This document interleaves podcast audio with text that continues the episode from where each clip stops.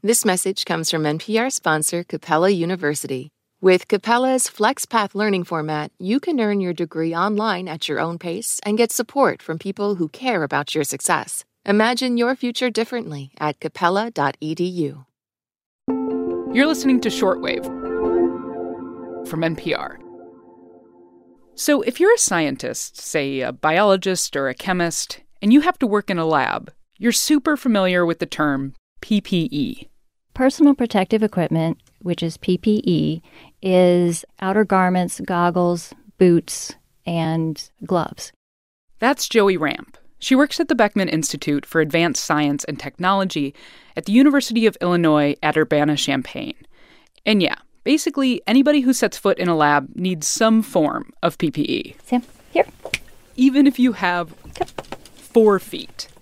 Okay, See, Joey has a service dog. Can you hear him? I hear a little like grunt. Sampson. Okay, he was getting up. All right, here we go. Oh, there he is. Sampson, a golden retriever, is trained not to bark. And he's a very good boy. When he's in the lab with Joey, he wears goggles. Worn by military canine and by police canine and law enforcement. He wears rubber bottom boots on each paw. And he also wears a lab coat uh, underneath his harness, and that keeps him safe. Sampson, in turn, keeps Joey safe, in the lab and out. Years ago, Joey suffered a traumatic brain injury. She also has PTSD. Sampson senses when she's in a stressful situation that could trigger her PTSD. He picks things up because she can't bend over that well, and he helps her balance and brace when she's moving around. It's it's a cliche to say that the dog saved my life, but um, a service dog really does that every single day. But there was a time when Joey was told that she couldn't have her dog with her. At least, not if she also wanted to be in the lab. They immediately said, Oh my gosh, you can't possibly bring a service dog into this environment. It's too dangerous. So, sadly, there are a lot of science faculty that are reluctant to allow anyone with a dis- disability into STEM or science. And um, when you have a service dog, uh, that that makes it an even bigger problem. From the moment you walk in, you have a service dog. It's very visible, it's very different, and they have the power to say no. This episode, why Joey is trying to change that, and why it's not just an uphill battle for her, but for a STEM workforce striving to be more inclusive. I'm Maddie Sofia, and this is Shortwave, the daily science podcast from NPR.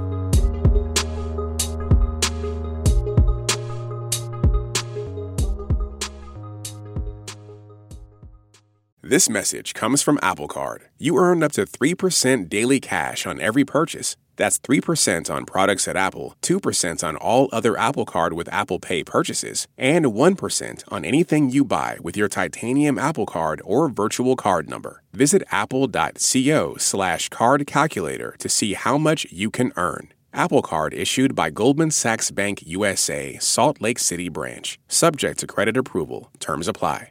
This message is brought to you by Apple Pay. Fussing with plastic cards should be a thing of the past. Instead, pay the Apple way. Apple Pay is easy, secure, and built into iPhone. All you have to do is set it up. Just add a card in the Wallet app and you're good to go.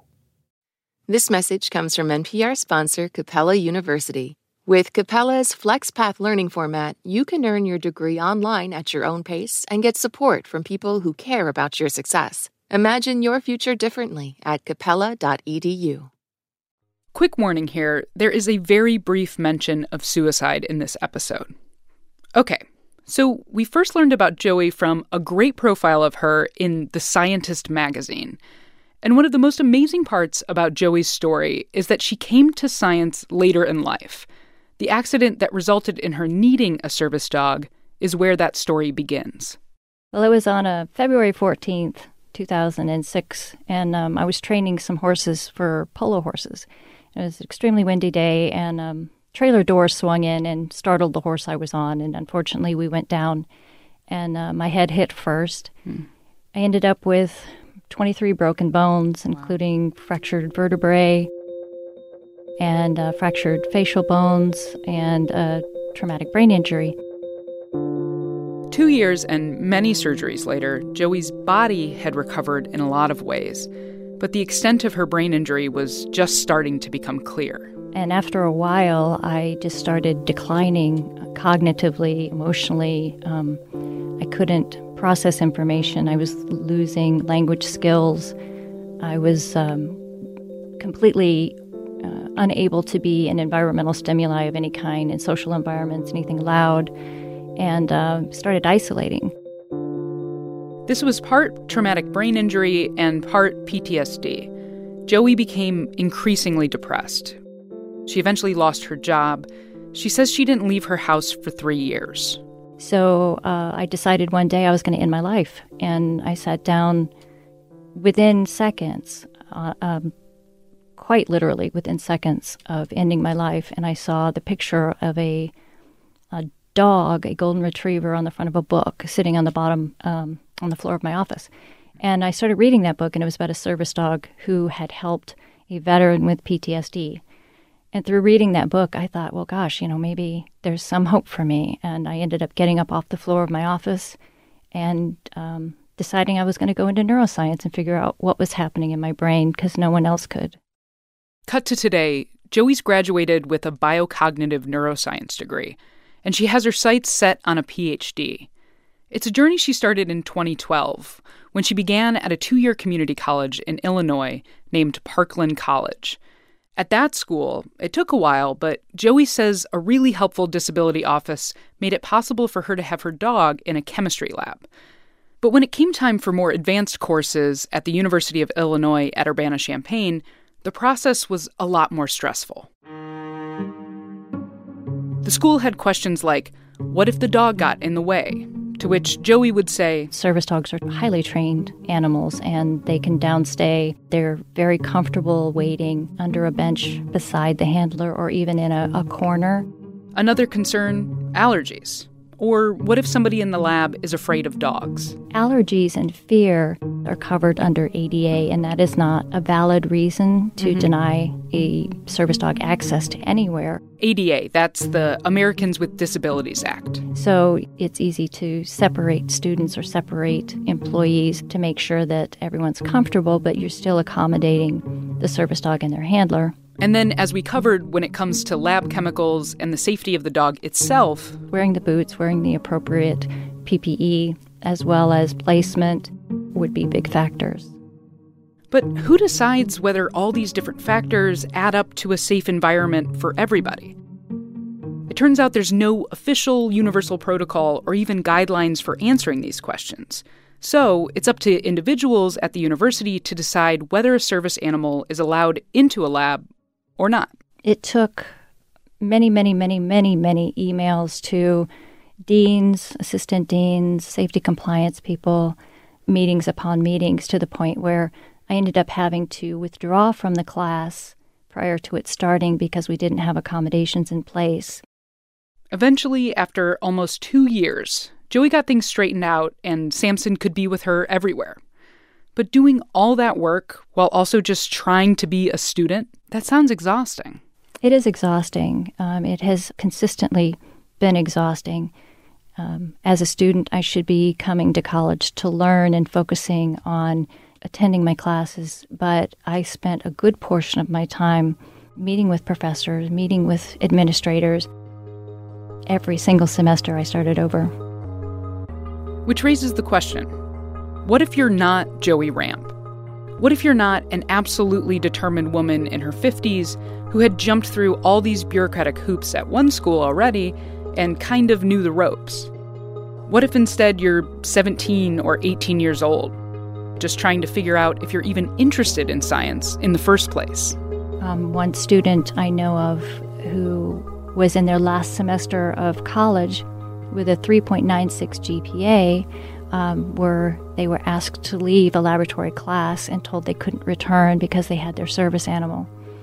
And that student not only dropped out of that class, but dropped out of their entire college. Mm. Um, I know other students who will start in, you know, first their first two semester or first two years into a science degree and then be faced with resistance and then told that they needed to change their major. Hmm. I have I have hours of these stories. This is why, in addition to her work as a scientist, Joey spends time working as a mediator between colleges and students with service animals, trying to navigate them through the process of figuring out what works for everyone.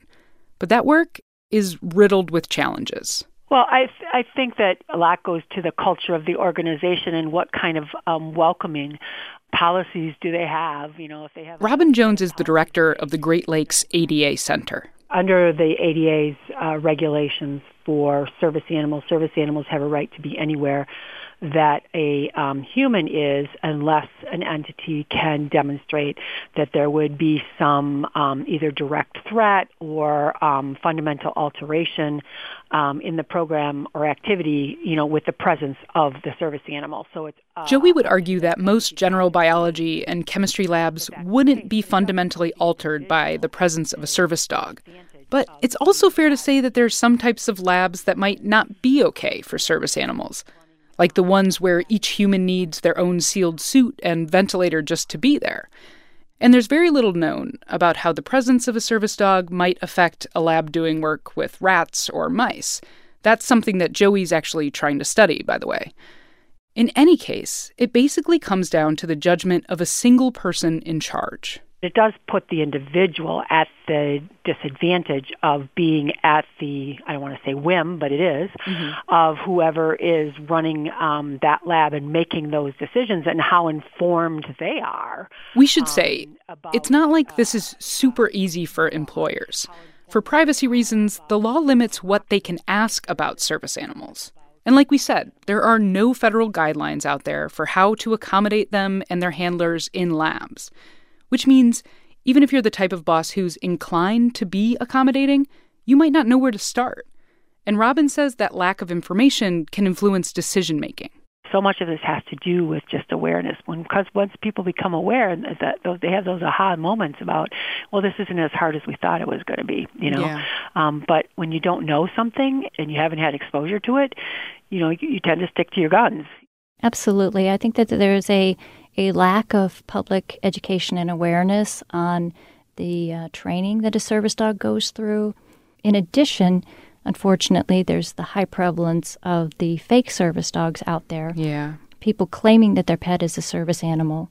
And that's causing problems not only for businesses and um, administration in universities, but also for legitimate service dog handlers and those who really need their assistance. For Joey, this is a diversity issue. And diversity is something big science organizations talk about all the time. Here's some of the data I could find. In a survey of recent graduates with health, science, and engineering bachelor's degrees, only 5% of people employed in those fields were people living with disabilities. And people living with disabilities make up only 8% of scientists under 50 years old. But to be fair, this is an issue for all kinds of occupations. And compared to the percentage of folks with disabilities that make up the general workforce, these numbers are actually not that bad. So obviously, there's room for improvement pretty much across the board. And Joey thinks until then, STEM is missing out on some pretty talented people.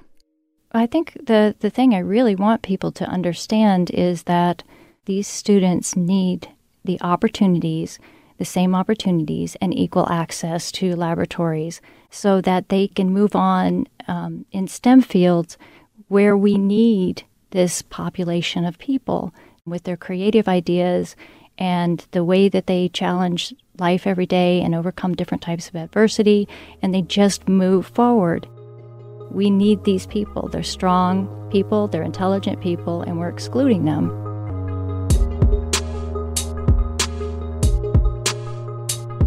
Joey Ramp. In our episode notes, you can find more info on Joey's work with other service animals and their handlers, the link to the Scientist magazine feature that we mentioned, and a link to npr.org, which has pictures of Sampson in his PPE. This episode was produced by Brent Baughman, edited by Viet Le, and fact checked by Emily Vaughn. I'm Maddie Sofia. Thanks for listening to Shortwave from NPR. Support for NPR and the following message come from Rosetta Stone, the perfect app to achieve your language learning goals no matter how busy your schedule gets. It's designed to maximize study time with immersive 10 minute lessons and audio practice for your commute. Plus, tailor your learning plan for specific objectives like travel. Get Rosetta Stone's lifetime membership for 50% off and unlimited access to 25 language courses. Learn more at rosettastone.com/npr. At this year's Oscars, Oppenheimer took home the award for Best Picture. Emma Stone and Robert Downey Jr. also picked up wins, and Ryan Gosling brought the Kenergy. For a recap of all the highlights, listen to the Pop Culture Happy Hour podcast from NPR.